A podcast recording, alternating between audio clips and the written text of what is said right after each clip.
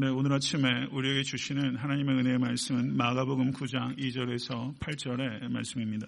마가복음 9장 2절에서 8절의 말씀 다 같이 합독하도록 하겠습니다.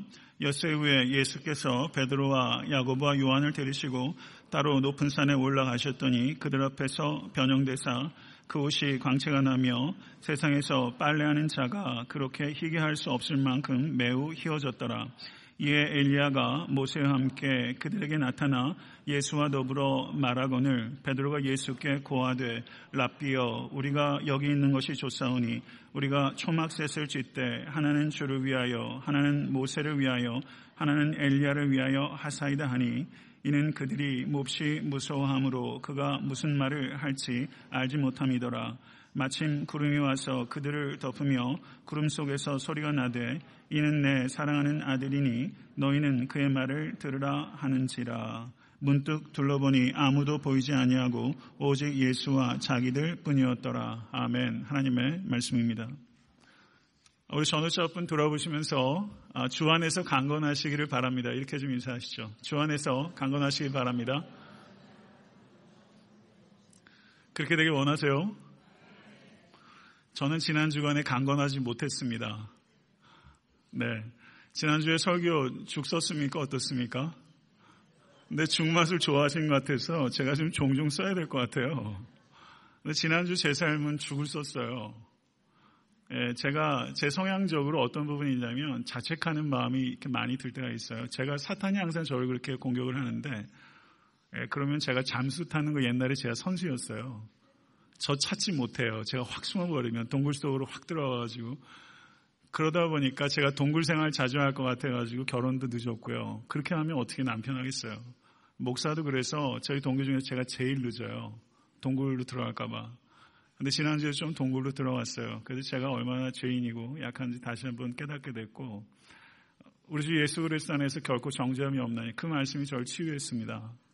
그래서 여전히 부끄럽지만 예, 그럼에도 불구하고 말씀 증거하는 사람으로 또 이 자리에 또 서게 됐는데요. 예, 정말 하나님께서 하시는 일이라 믿고 오늘 또 말씀 증거하겠습니다. 이 말씀 통해서 여러분과 저에게 무엇인가 하나님께서 또 음성 들려주실 수 있기를 간절히 축원합니다. 예, 마가복 9장 2절에서 8절의 말씀은 잘 아시는 대로 변화산에서 예수께서 변모 되신 영광스러운 사건을 기록하고 있는 본문입니다. 위에 이끌림을 받았던 사람은 세 사람밖에 없었습니다. 베드로와 야고보와 요한입니다. 세 사람만이 변화산 위에서 변모되신 예수 그리스도를 보았지만 매우 예외적인 사건이지만 예수 그리스도께서 재림하실 때 여러분과 저와 모든 믿는 자들이 보게 될 영광스러운 미래를 나타내는 사건이기도 합니다. 이 영광스러운 모습을 모든 목격하게 되실 간절히 축원합니다. 그런데 이 변화산 사건이 있었던 시점이 언제인가 문맥을 우리가 주의 깊게 살펴야 됩니다. 마가본 8장 31절에서 예수께서 첫 번째로 순환을 예고하셨습니다. 인자가 많은 고난을 받고 장로들과 대제사장들과 서기관들에게 버림받아 죽임을 당하고 사흘 만에 살아날 것을 비로소 그들에게 가르치시되 라고 말씀하고 있습니다. 그리고 그렇게 첫 번째로 예수께 순환을 예고하신 후에 8장 34절 35절에 누구든지 나를 따라오려거든 자기를 부인하고 자기 십자가를 지고 나를 따를 것이니라. 누구든지 자기 목숨을 구원하고자 하면 잃을 것이요. 누구든지 나와 복음을 위하여 자기 목숨을 잃으면 구원하리라. 아멘. 예수 그리스도의 첫 번째 순환 예고와 제자도에 대한 가장 핵심적인 가르침 바로 직후에 예수께서 제자들을 이끄시고 변화산으로 올라가셨다는 것을 우리는 주목해야 될 필요성이 있는 것입니다. 성도 여러분, 예수 그리스도께서는 우리를 제자로 세우기를 원하십니다. 예수 그리스도의 제자가 된다는 것은 예외 없이 많은 대가를 치르는 길이 될 것이라는 것을 예수 그리스도께서 정확하고 정직하게 가르치셨습니다. 교회 강단의 메시지는 이것을 정확하게 드러내야만 되는 것입니다. 예수 그리스도께서는 감언 이설로 팬을 모으는 사람이 아니라 진리로 제자를 부르시는 사람입니다. 성도 여러분, 제자로의 부르심은 넓은 길이 아니라 좁은 길로의 부르심이며 제자로의 부르심은 쉬운 길이 아니라 위대한 길로의 부르심입니다. 우리가 그 좁고 위대한 길로 부르심을 받아 이 자리에 있는 것입니다. 그런데 예수께서 제자들을 그렇게 부르셨는데 그들을 변화산으로 이끌고 가신 것은 그 좁고 위대한 길을 걸어가기 위해서는 제자들을 격려하고 저들을 위로하고 그들에게 용기를 북돋아야 될 필요가 있기 때문에 예수께서 제자들을 높은 산으로 이끌어 가신 것입니다.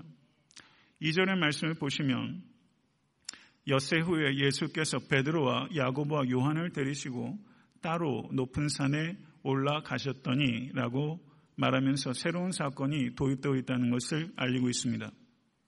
엿새 후에 라고 정확한 시간의 경과를 기록한 것은 거기에 목적이 있다는 것을 의미합니다.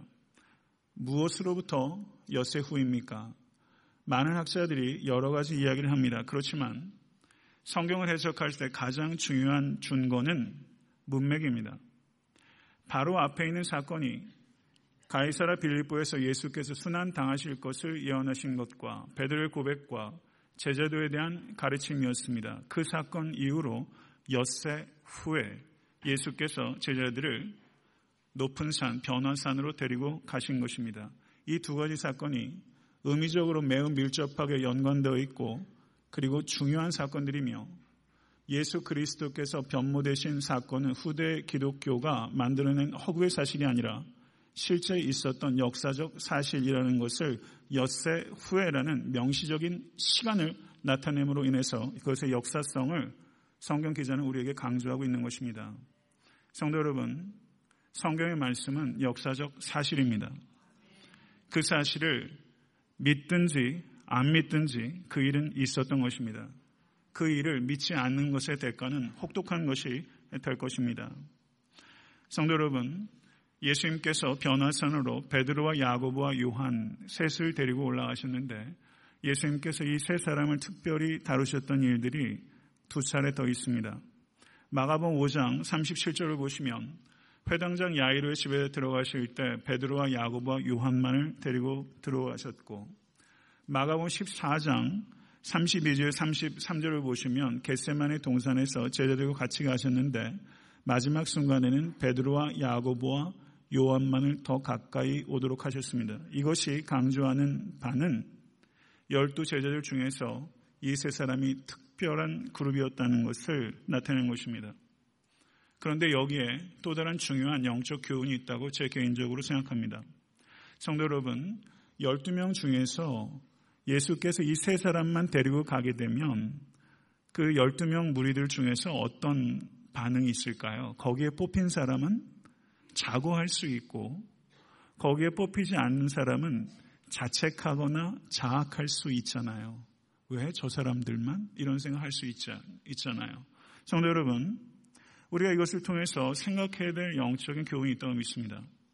로마서 12장 3절을 보시면 내게 주신 은혜로 말미암아 너희 각 사람에게 말하노니 마땅히 생각할 그 이상의 생각을 품지 말고 오직 하나님께서 각 사람에게 나누어 주신 믿음의 분량대로 지혜롭게 생각하라. 아멘. 성도 여러분, 예수님께서 변화산 위로 데리고 가면 그것도 주님의 은혜요. 변화산 아래 남겨두셨을 때도 그것도 주님의 은혜인 것입니다. 각각 이유가 있기 때문에 하나님께서 그렇게 하신 것이고 그것이 선한 것입니다. 성도 여러분, 이 자리에 많은 권속들이 있습니다. 성령께서 우리에게 은사를 주십니다. 그것은 성령의 주권에 속한 것입니다.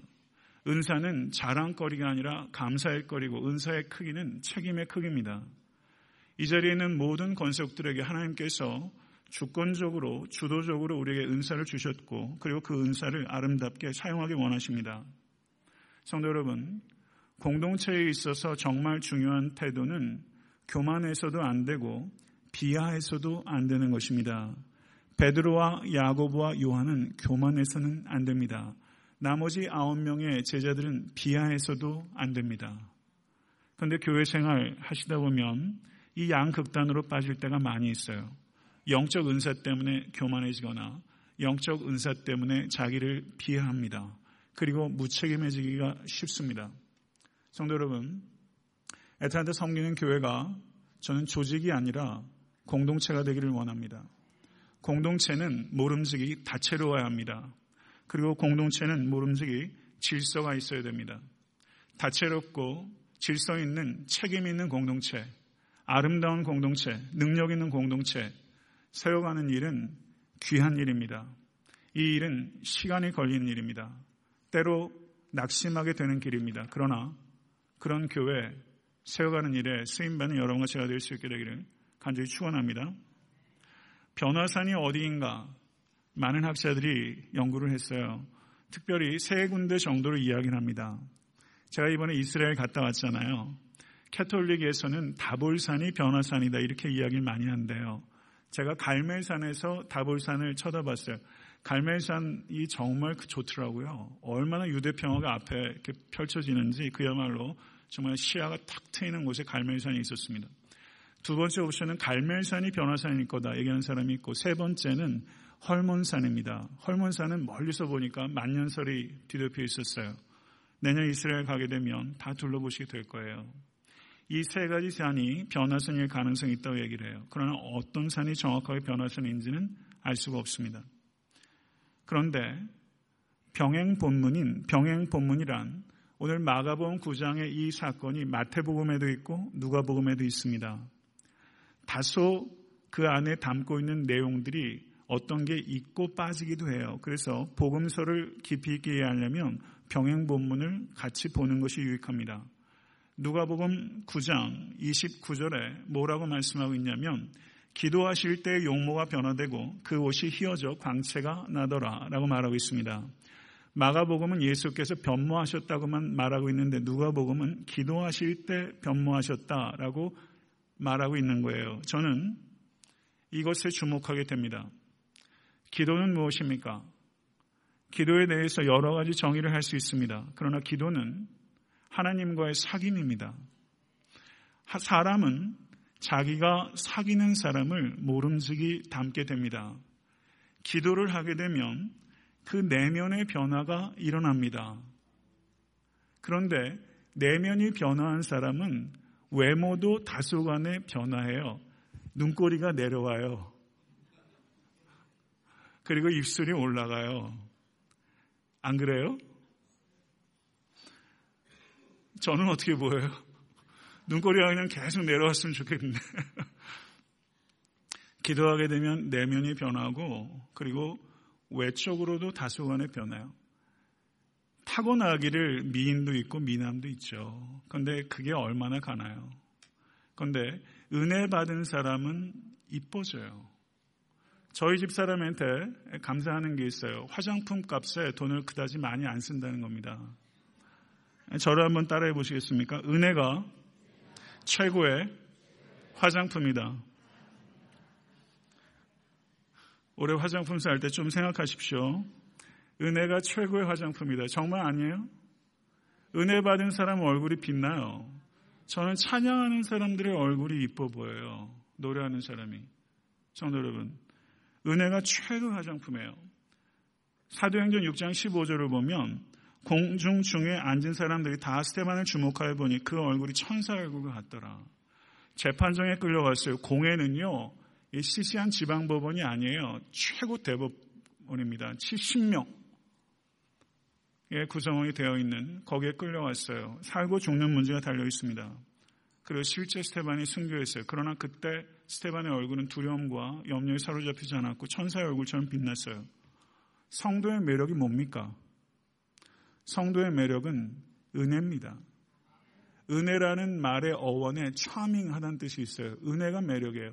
성도가 은혜를 잃어버리면요, 매력을 잃어요. 교회가 은혜가 없으면 그 교회는 매력적이지 않아요. 성도 여러분, 모쪼록 은혜로 화장하실 수 있기를 간절히 바랍니다. 기도를 통해서 하나님과 사귐으로 말미암아 내적인 세계도 변하고 여러분의 외모도 뭔가 은혜 받은 얼굴로 변해서 천사의 얼굴처럼 빛날 수 있기를 간절히 축원합니다.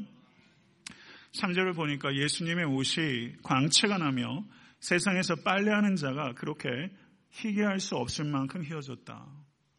표현이 재밌죠. 세상에서 빨래하는 사람 휘어질 수 없을 만큼 우리 교회에서도 세탁소 하시는 분들이 많이 있지만 글쎄요, 빨래에서 희귀할 수 없을 만큼 휘어졌다. 이것은 예수 그리스도께서 재림하실 때 입게 될 영광을 상징적으로 나타내는 것입니다.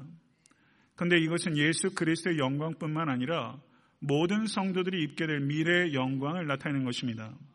고린도서 3장 18절을 보시면 우리가 다 수건을 벗은 얼굴로 거울을 보는 것 같이 주의 영광을 보매 그와 같은 형상으로 변화하여 영광에서 영광에 이르니 곧 주의 영으로 말미암음이니라. 아멘. 이렇게 더 이상 희어질 수 할 수 없을 만큼 찬란하게 예수 그리스도께서 변모하셨는데 그 모습이 모든 믿는 성도의 미래의 모습이 될 것이라는 약속입니다. 요한계시록 7장 9절 10절을 보셔도 이 이후에 내가 보니 각 나라와 족속과 백성과 방언에서 아무도 능히 셀 수 없는 큰 무리가 나와 흰 옷을 입고 손에 종려가지를 들고 보좌 앞과 어린 양 앞에서 서서 큰 소리로 외쳐 이르되 구원하심이 보좌에 앉으신 우리 하나님과 어린 양에게 있도다. 할렐루야. 이 찬양 우리가 많이 들으시잖아요. 구원하심이 보좌에 앉으신 우리 하나님과 어린 양에게 있도다. 이 찬양하시면서 가슴이 울컥해 보신 경험들 많이 있으실 거예요. 이 찬양할 때 눈물이 나요. 하나님의 영광을 찬양할 때 우리는 기쁩니다. 기뻐서 웁니다. 성도 여러분, 이 사실을 진실로 믿으십니까? 우리가 흰 옷을 입고 영광 가운데 오신 주님을 바라보며 우리도 빛나게 변화돼서 보좌에 앉으시는 어린 양을 찬양하는 그날이 와요. 이 사실을 진실로 믿는 성도는 합당한 믿음에 합당한 삶을 이 땅에 살아갈 수밖에 없는 것입니다.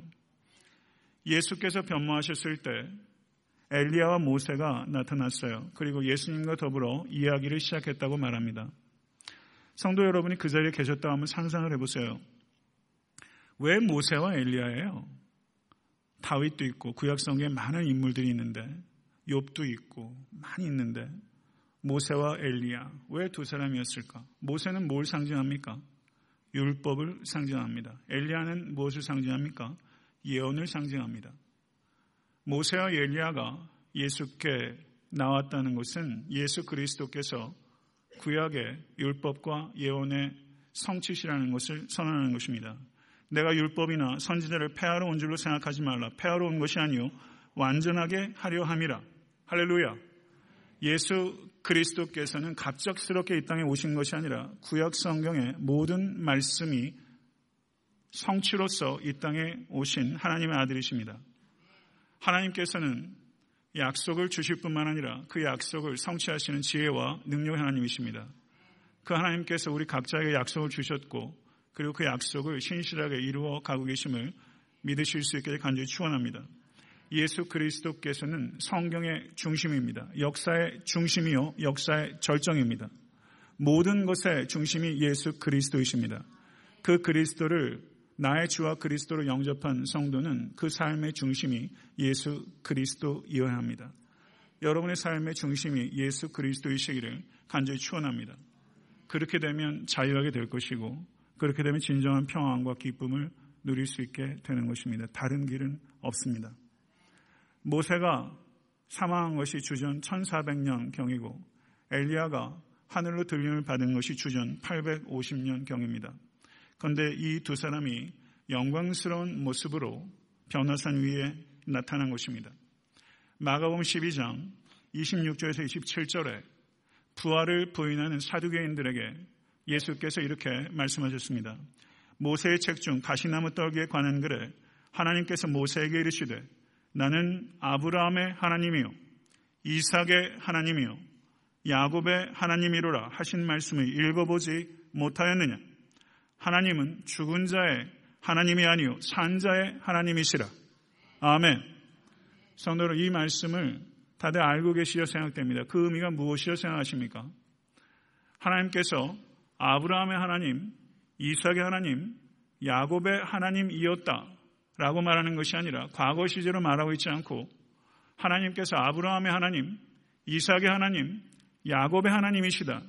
현재 시제로 말하고 있다는 것입니다. 이 뜻은 아브라함과 이삭과 야곱이 지금 죽어 있는 것이 아니라 살아 있다는 뜻입니다. 할렐루야.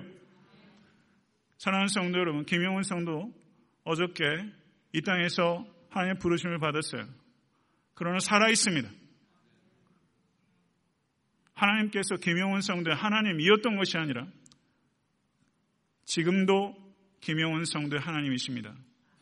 이것을 믿으시길 간절히 축원합니다.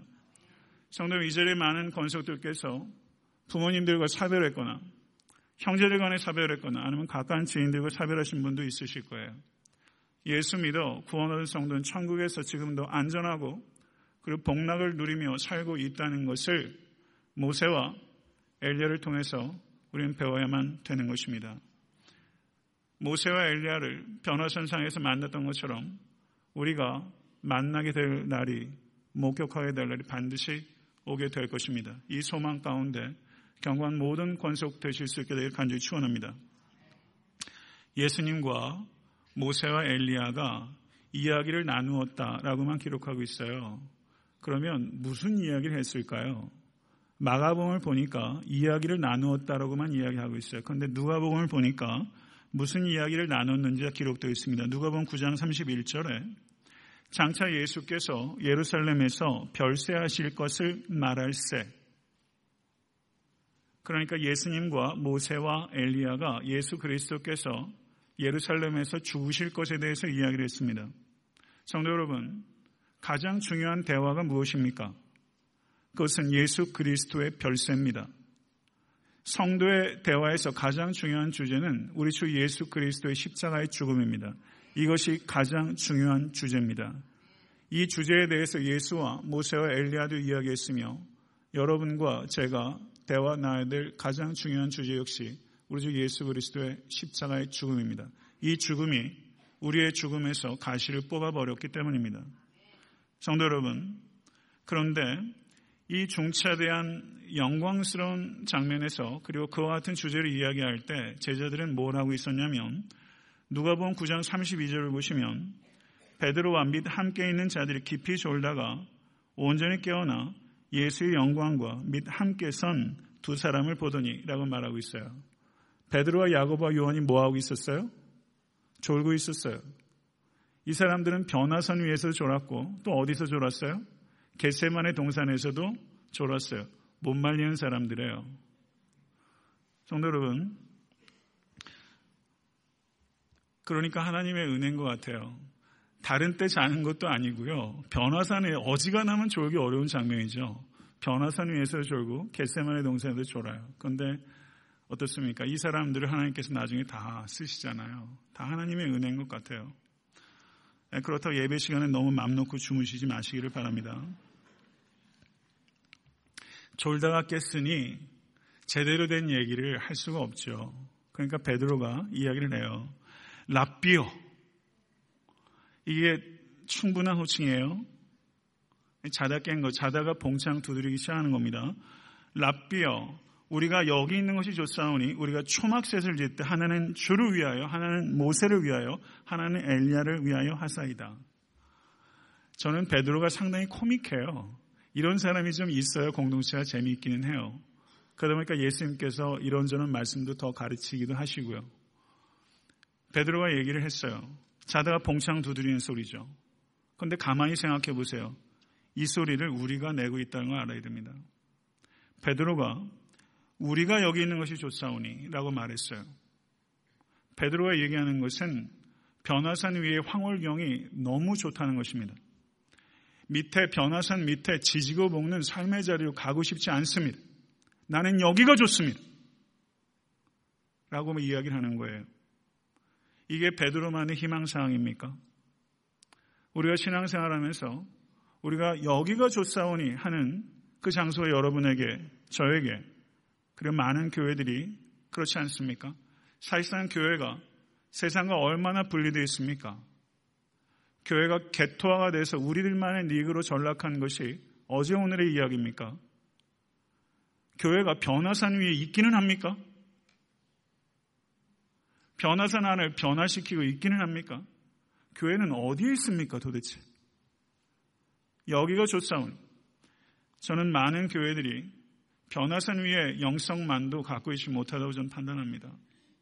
변화산 밑을 변화시키는 고사하고 변화산 위에 매우 제한적인 영성에조차도 매우 목마른 것이 현대 기독교, 아니 저의 문제일 수 있다고 저는 생각합니다. 성도 여러분, 베드로가 예수님의 순한 예고에 대해서 강력하게 반발했을 때 주님께서 뭐라고 말씀하셨냐면 사탄아 내 뒤로 물러와라.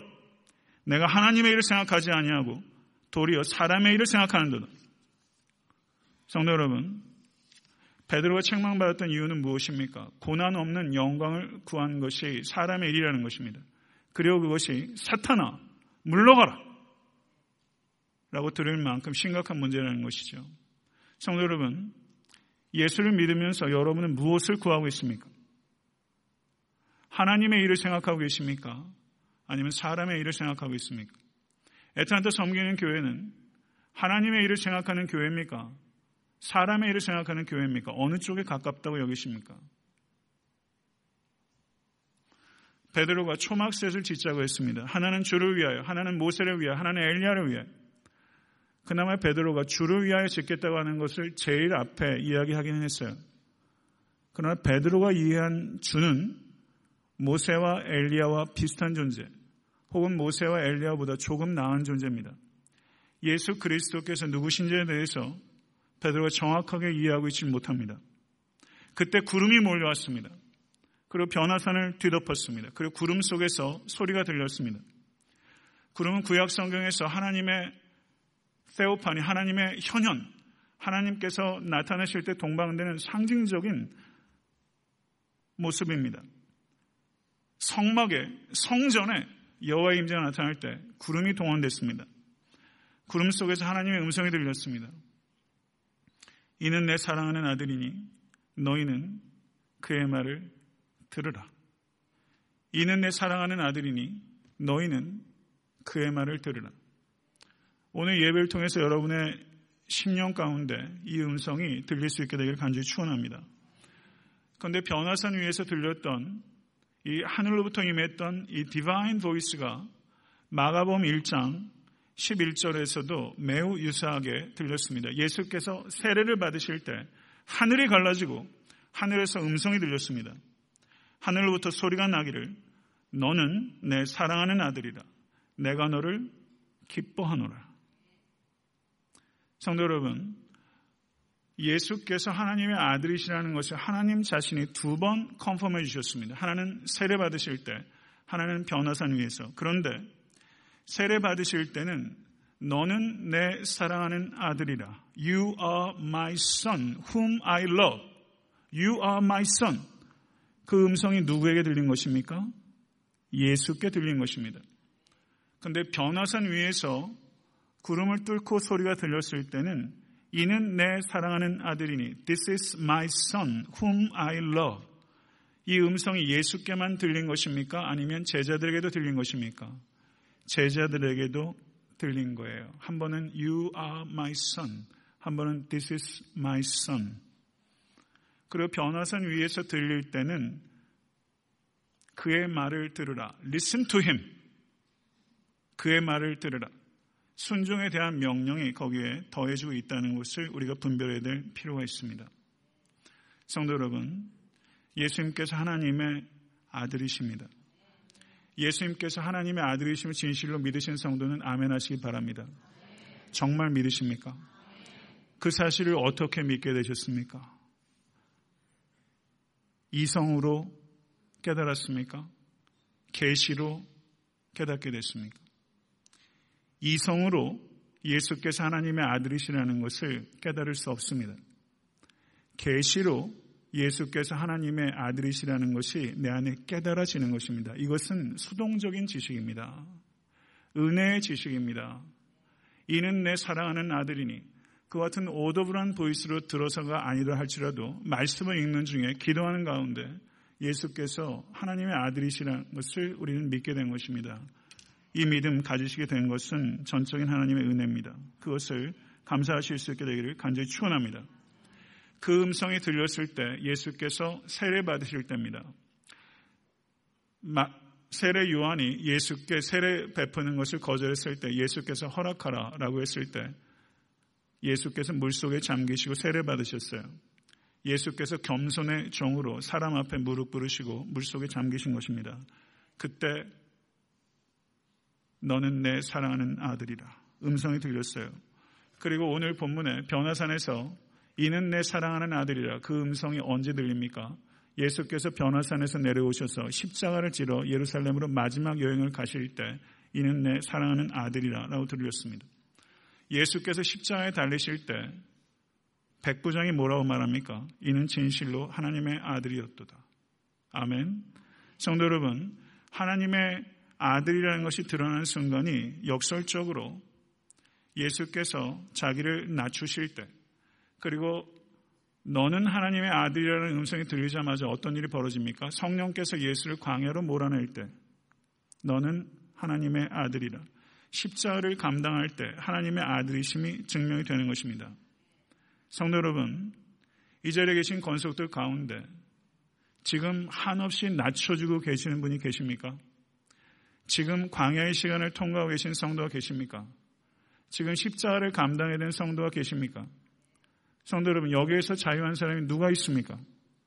바로 그 순간 나는 하나님의 아들이 아니기 때문에 내가 낮춰짐을 당하고 고난을 당하고 십자가를 지는 것이 아니라 하나님이 아들이기 때문에 그 시간들을 통과하고 있다는 것을 받아들이시는 믿음을 가지실 수 있게 되기를 간절히 축원합니다.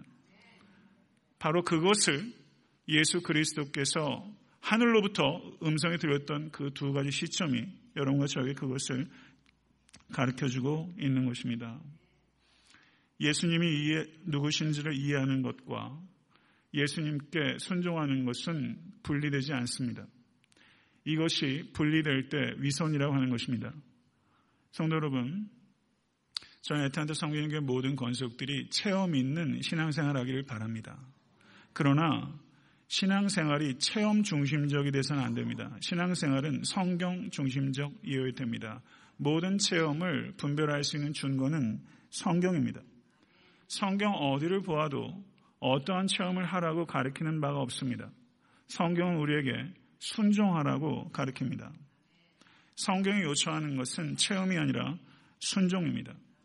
변화되기 원하십니까? 정말 변화되어야 된다고 생각하십니까? 변화되기 원하신다면 순종하십시오. 순종하는 만큼 변화될 것이고 변화된 내가 하나님께서 살아계시다는 체험으로 다른 권속들의 은혜를 끼치게 되는 것입니다.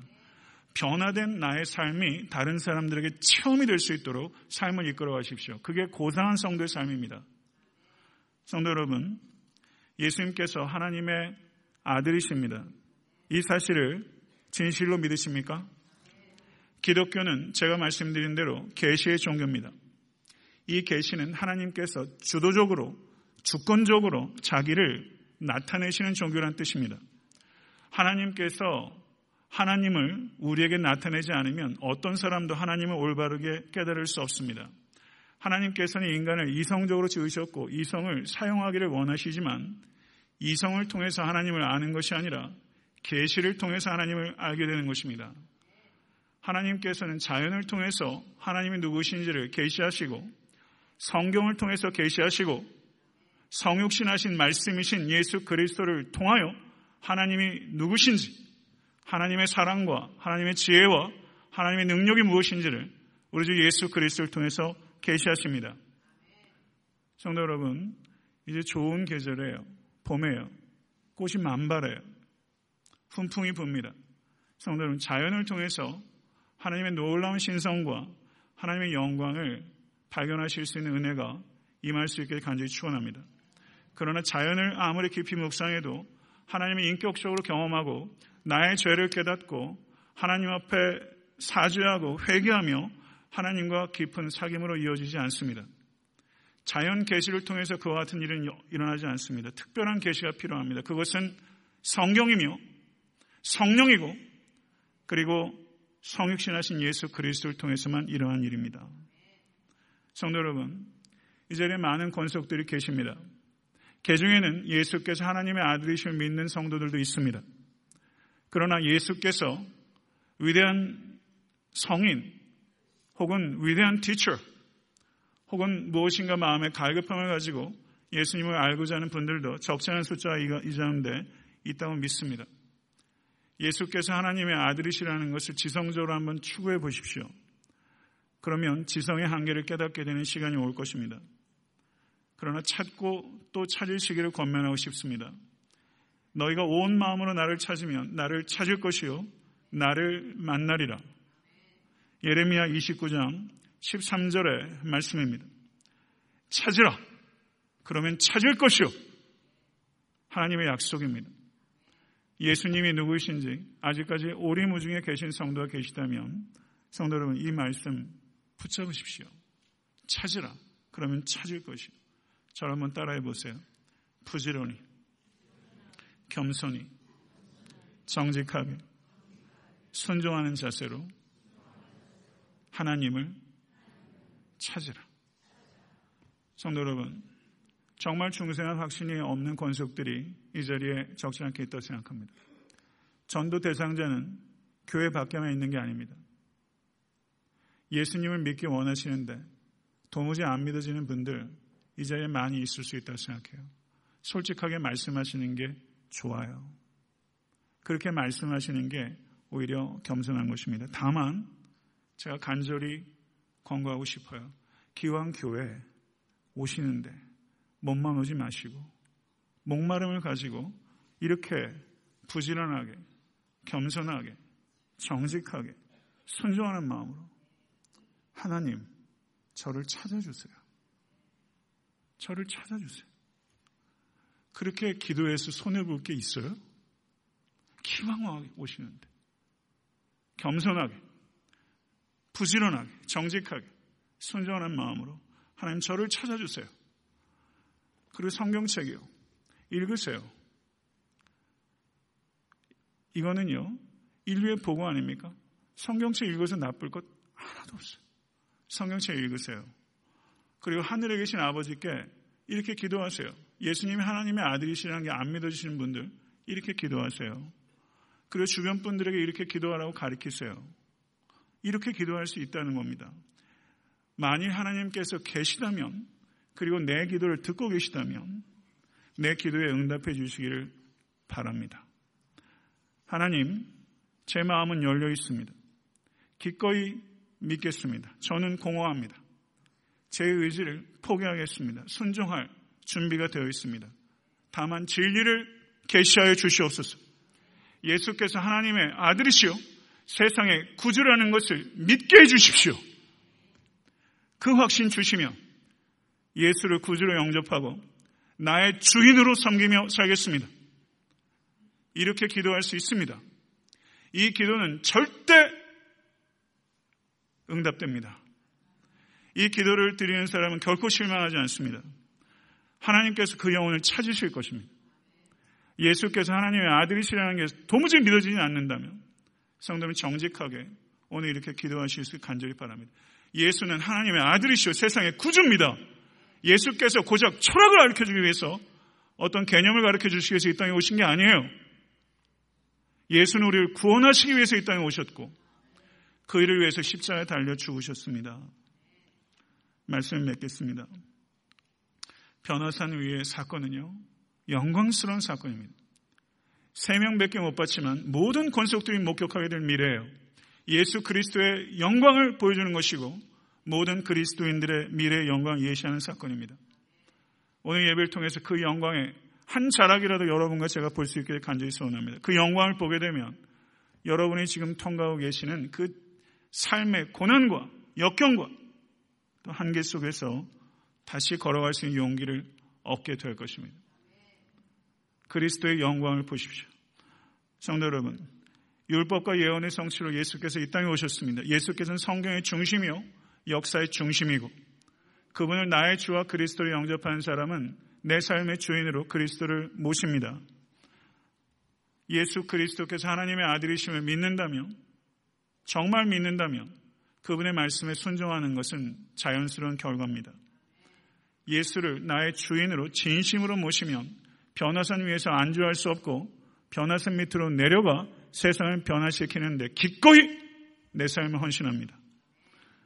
그리스도인들은 이 땅에서 영광을 구하는 사람이 아니라 저 하늘의 영광을 바라보는 사람이고 그래서 이 땅에서 기꺼이 주와 복음을 부끄러워하지 않고 그 고난에 동참하는 삶을 자발적으로 기쁨으로 흔쾌하게 걸어갑니다.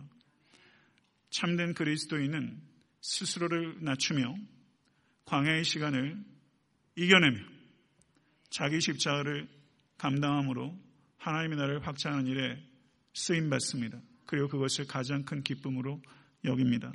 성도 여러분, 문제는 단 한 가지입니다. 참된 그리스도인이 돼야 합니다. 그러면 교회도 변하고 세상도 변합니다. 성도 여러분, 참된 그리스도인이 되신 여러분과 제가 될 수 있게 되기를 간절히 소원하고 변화산에서 내려와 세상 가운데 들어가는 제자들처럼 오늘 예배를 마치고 예수 그리스도와 성삼일체 하나님을 만난 그 감격을 가지고 삶에서 다소나마 변화를 만들어내는 일에 쓰임받는 여러분과 제가 될 수 있게 되기를 우리 주 예수 그리스도 이름으로 간절히 축원합니다. 기도하겠습니다. 주님, 우리는 부족한 종입니다.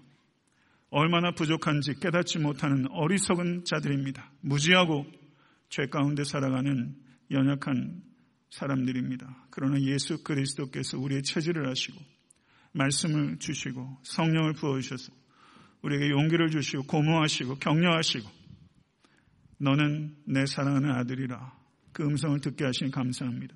우리 사랑하는 권속들 가운데 슬픔 가운데 두려움 가운데 염려 가운데 근심 가운데 그리고 오랜 상처로 신음하는 많은 권속들이 있습니다. 이 정도 그러합니다.